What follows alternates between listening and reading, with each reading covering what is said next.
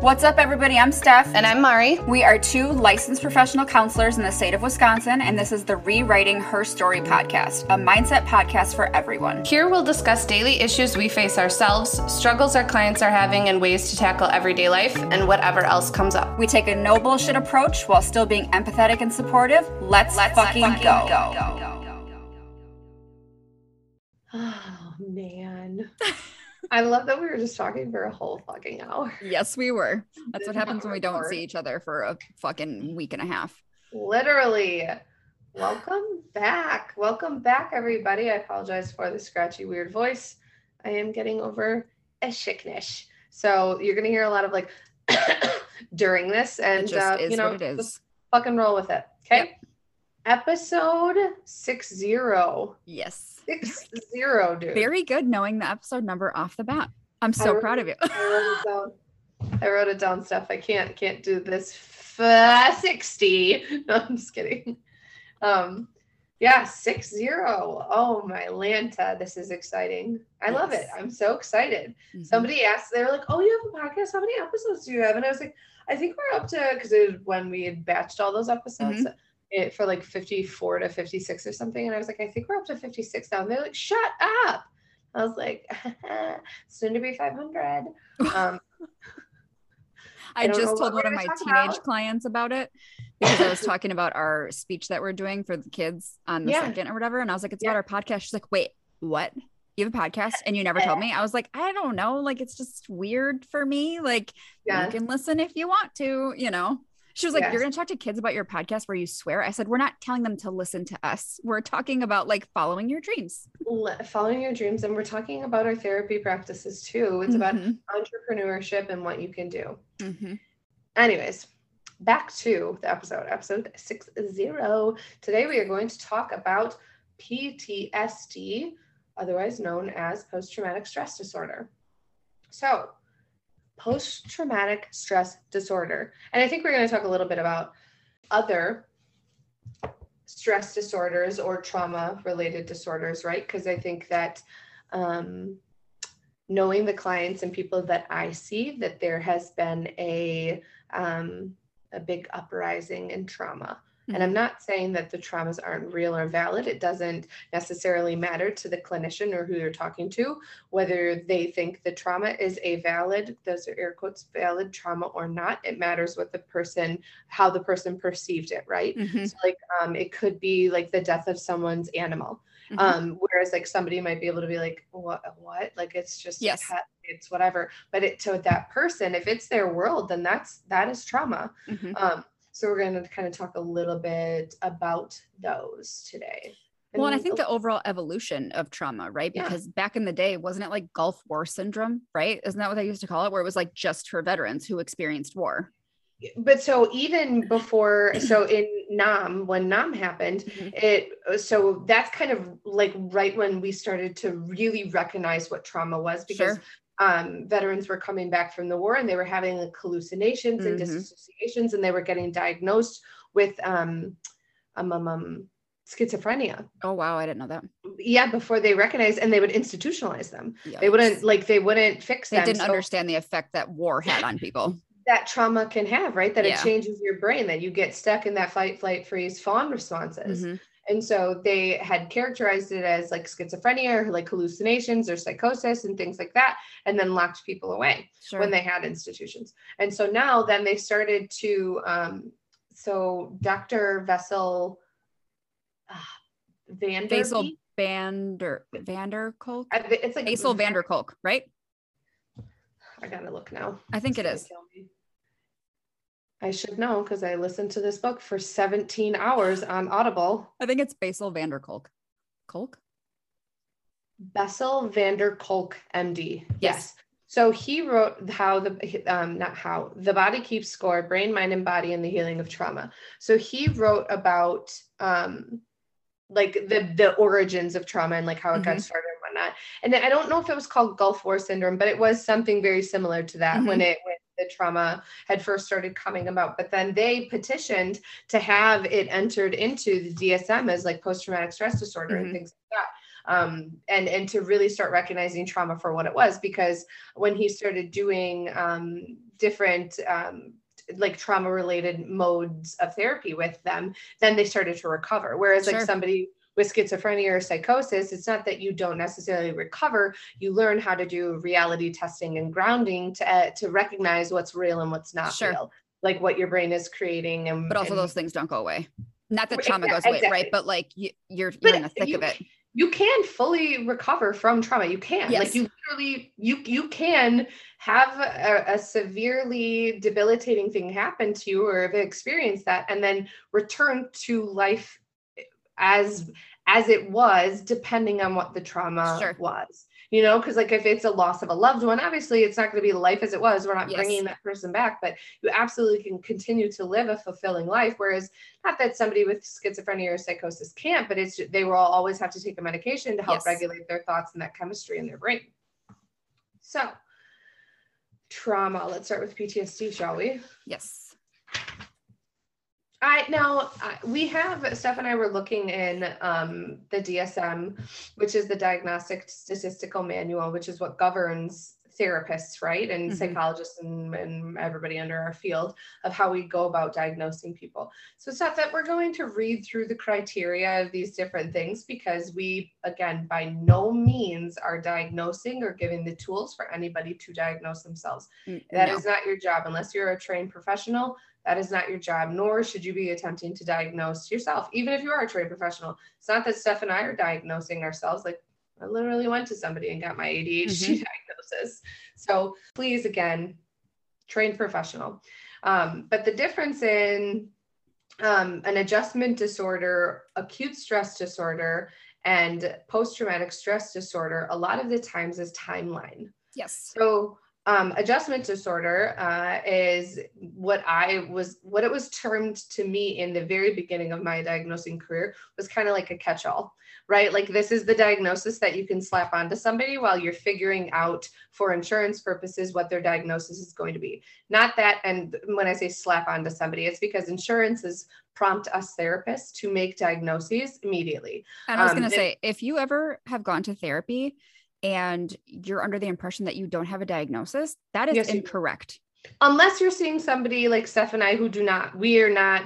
Um, so Steph and I are not governed by insurances, so we don't technically have to give you a diagnosis. Sure. Like we are in our mind, and we definitely do share it with you. Um, but if you don't want that like written down or whatnot, because a lot of people, um, depending, on, a lot of people don't like the label, right? They get really hung up on mm-hmm. that, and so that's what I'm speaking to right now. Not necessarily somebody who doesn't want it on like their medical record, if for some reason they're going into the military or something, because then I would be more careful as whether I chose to see them or not, depending because sure. I'm ethically, if I think that it's something that needs to be discussed or reported, then I'm going to do it, period. Mm-hmm. Um, I understand that maybe you don't like that or don't want that, but like other lives could be at stake if I'm not yes. reporting the correct information.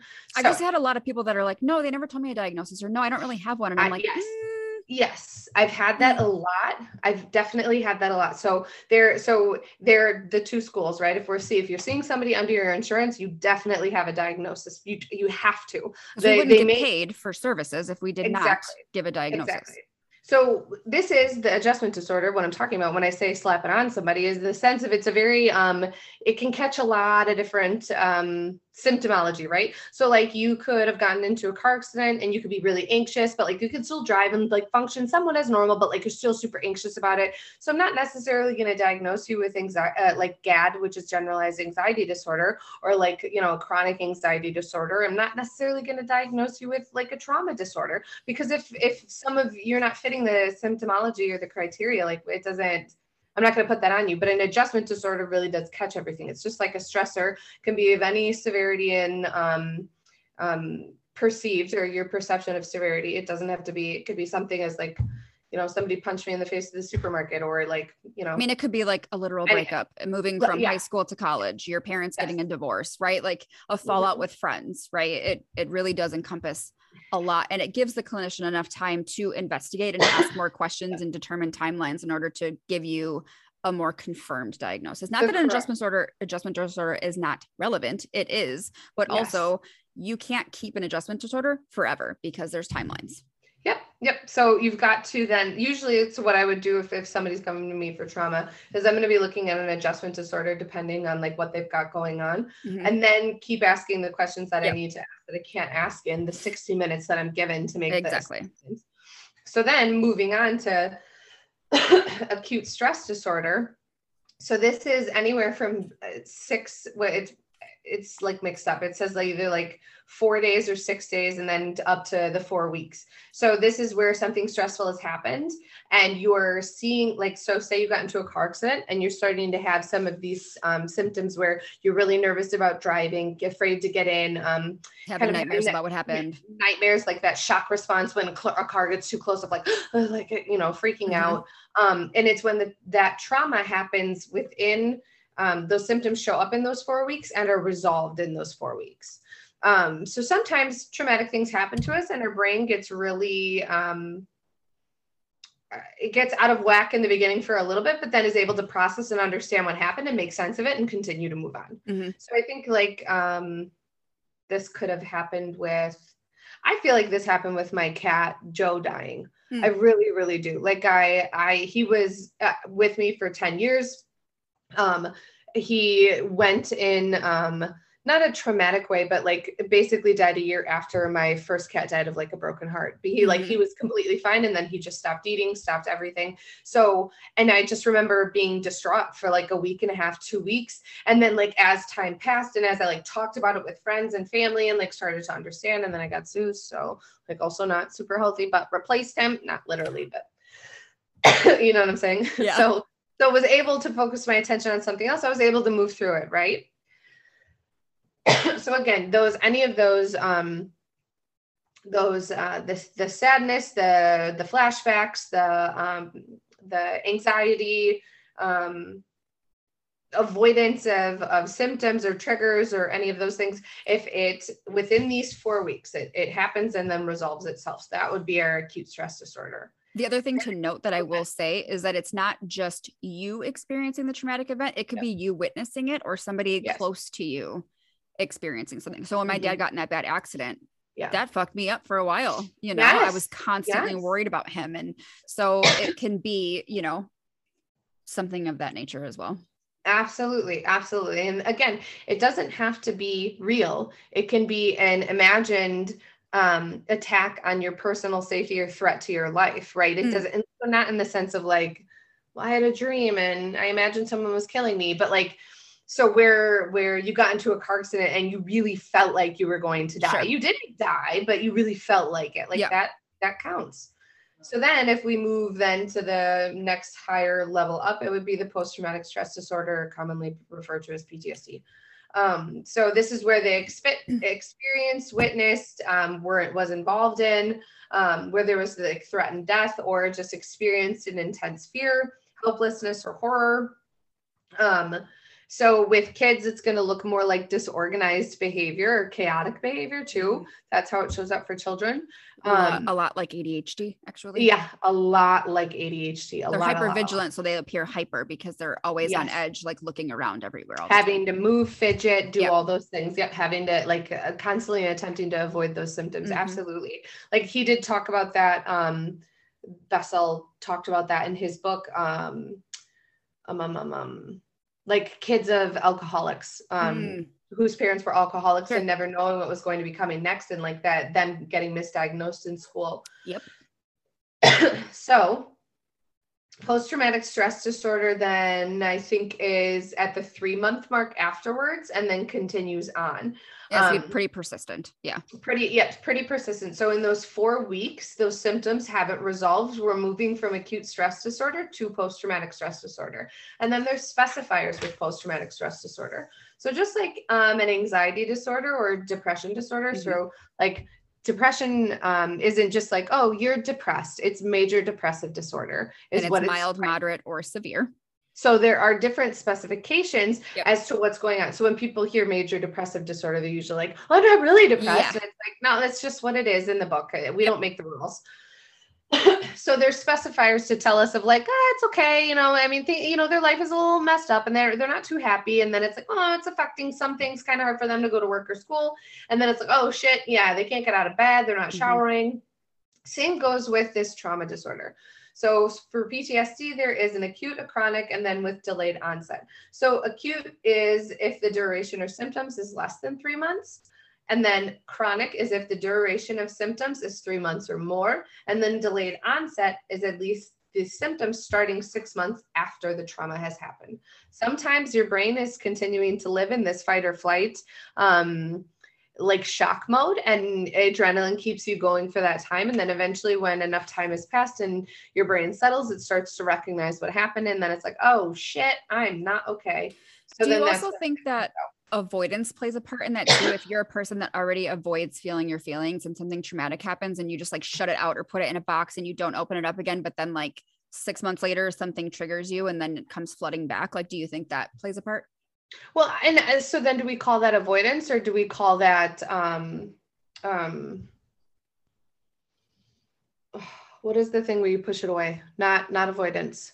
Um suppressed memories. Mm. So is that like cuz it's that's both. Like avoidance, yeah, sure you can do your best to play but you're still going to have the to to play around and not be around those triggers cuz triggers or symptoms but you're still going to have that um hypervigilance anxious feeling about like what if I can't avoid it, you know, at this mm-hmm. party, or what if I can't avoid blah blah blah. Like with a repressed memory or a suppressed memory, like you you don't really like your brain just locks and files that away, and you sure. have no idea that it really happened until your brain feels safe enough and then lets it out. So that, that's what happens common um, or often in EMDR is a lot of people don't they have bits and pieces of the fragment of that memory and it, it bothers them and it's upsetting to them, but they can't put the whole memory together. Sure. So sometimes EMDR gives you all those memories back, gives you the full memory, puts it together, and then we reprocess it all. If that makes sense. Yeah. Not to be, don't let that that those statements scare you. I understand that it may seem scary, like, oh my God, I'm going to do EMDR and all my memories are going to come flooding back. That's not how it works you're still very much so in the present day safe with a therapist reprocessing memories. And again you went to that therapist to be able to work through that trauma. You ha- and you're going to get that full memory back sometimes to reprocess it. Mm-hmm. but then that just means it's gonna it's gonna you're gonna lose that emotional pull that much faster. Sure. So um some of the things that are interest uh, interesting to me. So for the um the PTSD or the traumatic event is just um, the the different symptoms that can come with it of like being like struggling to fall asleep difficulty staying asleep. And it's not even so much so that you're having nightmares just that your body is on that constant high alert having that adrenaline pulsing mm-hmm. through. So it's so hard for you to calm down. Um, and then sometimes the repressed memories too of like you not even having the full memory or not even knowing that it had happened. Mm-hmm. i think that is so interesting that our brains do that I think I can't tell if that's thunder or the lady upstairs. Sorry, that's like totally threw me off just now. I was like, is she rolling a bowling ball? What the fuck is happening up there? Is Oh, it like legit rain? Thunder. It is raining. Yeah. Um, I think sometimes people get caught up in knowing their triggers, right? I think in yeah. some instances, it's evident what some triggers are, right? Like you obviously know if you were in a car accident, it would be triggering to get into a car for a lot of people, right? But if something happened to where it was you were confused as to whether or not something was traumatic, mm-hmm. identifying the triggers could also be generally very confusing. And then you mm-hmm. may feel on edge all the time and not know where to begin. Does that make sense? Oh, absolutely. Absolutely. I think uh, what I love to have people do is to get like one of those like little pocket notebooks mm-hmm. and keep pen with them and then keep that either in your purse or back pocket or like do it on your I mean you don't necessarily have to do the pen and paper. I just prefer that for therapy purposes because it's creating that mental like brain to yep. body connection. but you can do it on your phone as well and start to recognize, you know, mm, I was driving past this street and I felt, you know, this, or like every time I see the color orange, it's really upsetting to me, or oh, mm-hmm. I really don't like this smell. Um, and starting to write those things down so then you can have um, one that information for your therapist because that's going to be helpful. It's helpful for me to know what people's triggers are and like um because there's certain things in EMDR that you can do. Um, resource a resource installation. So like if you need um like for flying we so at the second part of the emdr training i was really worried i, mean i hate flying everybody knows i think i've talked about it enough um, but you can do this resource installation where you think um, you like assign a, a, thing or a person or a object um, and attach um, healthy words to it, like healthy coping words to it. So hmm. like mine was like an owl and courage. And so like then you go through like, you know, imagining um, this visualization of like I'm on this owl and I'm flying through the air and like I'm noticing the ups and downs and like I'm coping well with it and blah blah blah and use bilateral stimulation hmm. with that as well. Um, and it felt really good while doing it. It really really did. And I think if I would continue with it, that maybe I wouldn't be as triggered as I am flying. Mm-hmm. Um, but like also it's getting better. Like the the more that I fly, I'm like I'm getting used to it. I'm not going to say it's my favorite thing or that I like it, but the more that I'm going on vacations, the more that I'm starting to be like, okay, just like exposure therapy, right? Sure. Of like, okay, this was fine. Okay, this yep. was fine too, and this was fine. Um, so they have things like that too. But again, if you're not writing those those um, moments down, like we don't know like what mm-hmm. you might need help with. But then also too, it's helpful to know what your triggers are, so then you can start to have things. Um, to avoid them. Like, so for somebody who might have been raised without access to food or like running water, maybe like, you know, it's the joke of like the emotional support water bottle, but sometimes that really is something for somebody of like, you know, where maybe they were kidnapped and they were kept without water or food. Like having having those things on you is keeping those triggers at bay. It's like i am meeting my needs and i can show myself that i'm meeting my needs and that i don't need to be afraid of not having these things because there's access to them. Mm-hmm. um, sure that might be a drastic experience right? Like i don't know anybody who was kidnapped but i'm just saying it for purposes yeah. an example. Does that make sense? Mm-hmm. so go ahead. No i was just gonna say go ahead so then I think once you start to identify those triggers and the things that are upsetting to you, you can bring those to a therapist and start working on them, right? To really start to understand, because ultimately, what it comes down to when you have been through trauma or witnessed trauma or, you know, have these perceived traumas, it, it was a moment in time where you weren't feeling safe. And the purpose of a therapist is to help you feel safe help mm-hmm. you to mm-hmm. recognize that you are safe you are in control um, you can leave any situation that you don't want to be in so i really when when we had posed the question on my um, facebook about like what what do we need to talk about? And people are talking about ptsd and like triggers and how to cope with them. Realistically there's there's so many different ways to cope. I mean any mode of therapy is going to have their own way of coping. Sure. steph and i have talked about coping skills a lot on our podcast. But again just to review some of them that we talked about what episode was it where we talked about the stop skill it was recently. Uh-huh. I don't remember. I don't either. It was 54 to 56 I'm almost positive. So we talked about the stop skill where it was like taking the breaks. Oh, that was talking about not taking your moods out on other people. Oh, so then like, it wasn't. It was 57 or 58. It was like taking a beat. I think that one comes out in the next. It comes out next month. Yes. So that one's coming out soon. Obviously, it will be out weeks. before this, so you're already going to hear it. Yep. but it talks about like so the stop. So it's like taking a step back um, it's stopping, taking a step back, observing, and then proceeding with caution. Um, being able to, we talked about how breathing is so fucking huge.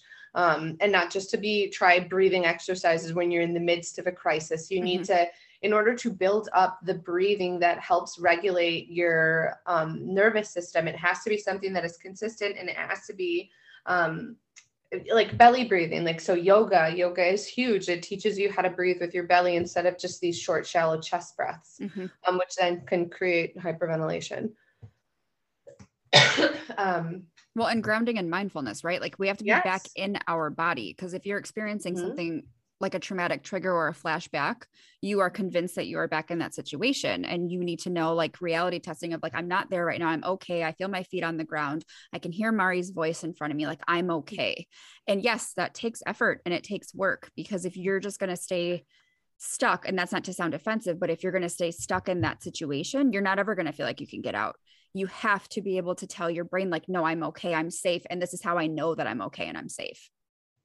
I have a lot of times when we they talked about it in the EMDR certification, a lot of times it's like look at your hand and what does your hand look like? Mm-hmm. Does your hand look like 5-year-old you or does your hand look like you now? And so mm-hmm. then being able to look at your feet, okay, what do your feet look like? Do they look like your shoes that you're wearing today or do they look like the shoes that you were wearing when you were raped or sure. you know whatever it may be? a lot of people think too that it has to be some drastic big thing that happens to you for trauma. And like again i just want to reiterate that it doesn't have to be a giant car accident or a rape or a molestation or something like that. It can be something uh, um, not that this isn't as severe as those things but people think it has to be this forceful jarring thing that happens where it can be this sustained trauma of like infertility. Mm-hmm you know going through those treatments and going through um, hearing you know different doctor's appointments where you're not getting the answers that you want that over and over and over again that's a repeat uh, trauma that's sustained trauma. So like people also should understand that verbal abuse can turn into trauma because it's this repeated sustained event. Um, or neglect like neglect yeah, isn't physical yes. abuse but it is still abuse Yes. It's very much still abuse and it affects the way your mm-hmm. brain develops and how mm-hmm. you interpret situations and how you live in the world and how you see the world.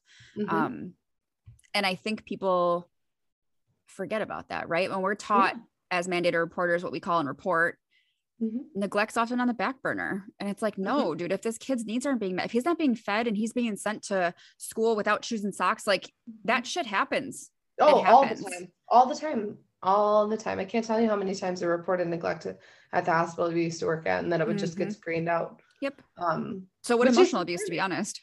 Yeah, absolutely. And then and then as as people in a helping profession and not just us so like nurses doctors dentists anybody that they also go through that um, secondary trauma or vicarious trauma so like also understanding too that sitting and listening to people's um, traumatic stories all day or like experiencing traumatic events at work of like someone coming in with a you know broken leg and they're just screaming and all of those Somebody things. coming to work with a weapon. Yeah. Yeah. oh. Yeah. Kids beating the shit out of you every day. yeah. Or having to put a little kid in a hold. Like oh that's not easy. And I will tell was... you right now, before I had my son, not that uh, holds were easy, but after I had him, they were a lot fucking harder because mm-hmm. these kids would cry for their mom. And I'm like, I can't, I'm out. Somebody's got to switch with me. I can't do it. Yeah. I can't. Like, yeah. I know that I'm doing this to keep him safe and I'm not doing it because I'm trying to hurt him, obviously, but it, right. there was that shit pulled on your heartstrings. Yeah, it was, it was definitely hard. Definitely hard. Um, so hopefully this has brought about an understanding of what PTSD is and um, potentially how to deal with some of the symptoms. But again, I think uh, this episode could be two to three hours long if we talked about literally how to, how to manage those symptoms, right? If you listen to any of our episodes about stress, about how not to project your emotions out onto loved ones, um, any of our cognitive errors, cognitive error episodes too that is also like changing the way that your brain is thinking which mm-hmm. definitely happens when you experience a traumatic event. You start to operate in that fear of i'm not safe i'm not okay which just isn't necessarily accurate depending on the situation that you were in versus the situation you're in now. So um, there are many different ways and therapies to deal with trauma. So we'll just kind of end on that um, you can do EMDR, which is eye movement desensitization and reprocessing. You can do um, EFT, which is emotional freedom tapping. Is that what it is? Yeah, emotional, emotional freedom technique. So they do tapping. Um, so it's kind of it's uh, somewhat of the same understanding of um, EMDR, which um, is using the bilateral stimulation, but it's just a different way to do it. There is internal family systems theory, which I think is phenomenal and is the next thing that I would love to be trained in. Um, after listening to it in The Body Keeps Score, that book towards the end, he talks about different modes of therapy that you can use, and um, internal family systems is in there, and it sounds so good. Um, you can do rational emotive behavioral therapy. Um, it was a little confusing for Steph and I because we were like, oh, just because that lady was a terrible presenter. But I also think DBT yeah. plays a huge role, and that's like the primary practice that Mari and I use because what can happen with trauma is that it can develop into other issues for you mm-hmm. that DBT mm-hmm. can then correct. Correct.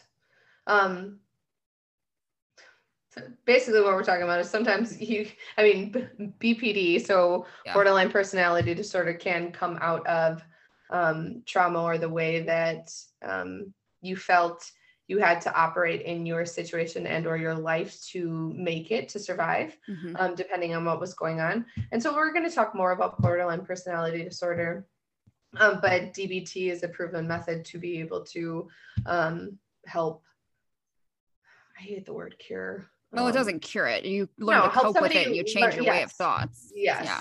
You learn, start to perceive the world to, differently yes to change your view on the world um, due to it being inaccurate because of the way yes. that you were maybe raised or what you experienced and then how it gets stuck in that that track in your mind. So um yeah ultimately, ultimately what we're saying is like yeah. seek a professional if you're yeah, struggling you have to. yes yes yes. You can't do this on like, your own. You're not expected to do this on your own. And that, that is the one thing that i will say about like so depression or anxiety or maybe um um, some of maybe the diagnoses that I would consider like lower level. Not, they're not, I'm not dismissing the fact that people are going through things or experiencing things, but sometimes those um, different mental um, disorders, uh, you can maybe do this on your own. Maybe you sure. can't, right? Maybe you can work through that on your own. Trauma is a different beast all in and of itself because of the way that it changes how your brain is functioning. Mm-hmm. Um, so it is extremely important to be able to see a professional because if you are being diagnosed with a trauma disorder, then it would be helpful to have somebody else there to help facilitate these different modes of therapy to be able to help you through this. Mm-hmm. Um, because it doesn't, you you can recover. It does not have to be where, well, this is my life now and this is how I experience it. This fear, this anxiety, mm-hmm. this, you know, always feeling like I have to check, you know, someone's on my back or I got to, you know, lock, do all these different locks because basically PTSD is a gateway to all of these other diagnoses. Mm-hmm. Um, you know, developing compulsions into some of the compulsions from some of the anxieties that you have that are surrounding um, the trauma like so with so seizures like sure. me and my compulsion was starting to develop like are you okay are you okay are you okay i'm mm-hmm. like asking every 45 fucking seconds it's so stupid now that i look stupid. back oh, I look back, right, and think about it. But like in the moment, I was like, I, I have to ask. Yes. Otherwise, okay. something bad's gonna happen. Yeah. Yeah, yeah. If if I don't ask, then she is gonna be in her room seizing. Whereas yep. like now, I'm like, Mari, oh honey, it's not how that works. like you asking doesn't prevent the seizure. so yes. So hopefully this was helpful. Um i love trauma. So if you guys if you guys need anyone i'm your girl. I'm your girl. I love it. I, I, people are like you love that people have been through really negative things. And i'm like no. I love helping them know that they don't have to feel that way the rest yep. of their life. For sure. So uh, you can find Steph at Spooky Fit Mom 13. You can find me at BEA underscore XO11. We are at Rewriting Her Story podcast, all on Instagram.